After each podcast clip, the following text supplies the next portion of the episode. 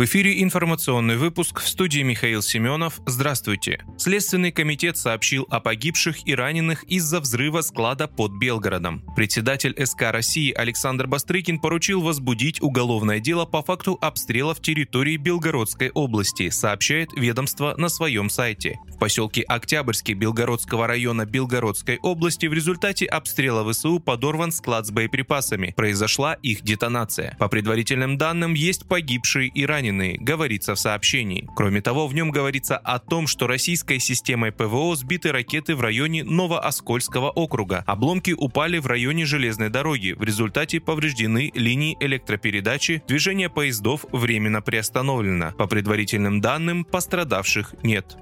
Правительство распорядилось отремонтировать Крымский мост до 1 июля. Восстановление пострадавшего в результате взрыва Крымского моста должно завершиться не позднее 1 июля, говорится в распоряжении премьер-министра Михаила Мишустина. Единственным исполнителем работ по проектированию и восстановлению разрушенных элементов инфраструктуры определена компания Нижнеангарск Странсстрой. При этом распоряжением допускается возможность привлечения компании соисполнителей при условии, что сама она выполнит не менее 50% обязательств по каждому госконтракту.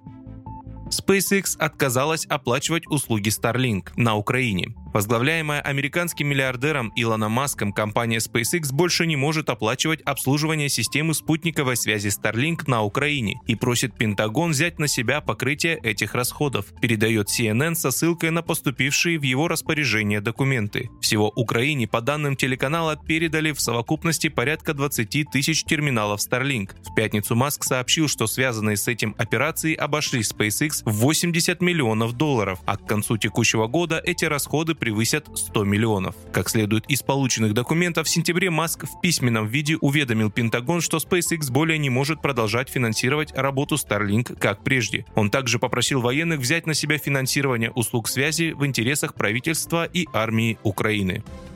Власти Херсона призвали жителей выехать в другие российские регионы для обеспечения маневренности военных при зачистке территорий от вооруженных сил Украины. Об этом заявил заместитель главы администрации региона Кирилл Стримаусов в Телеграм. По его словам, администрация Херсонской области рекомендует воспользоваться возможностью гуманитарной поездки на отдых и оздоровления в Россию. Ранее Стримаусов заявил, что эвакуации в регионе нет и быть не может, отказавшись называть так просьбу о выезде жителей в другие субъекты России. Он уточнил, что распространение распространенное ранее обращение в Рио губернатора области Владимира Сальда не является призывом к эвакуации, указав, что предложение о выезде родилось не сегодня. 13 октября Сальда обратился к руководству России с просьбой помочь с выездом жителей региона в другие части страны из-за участившихся обстрелов гражданской инфраструктуры.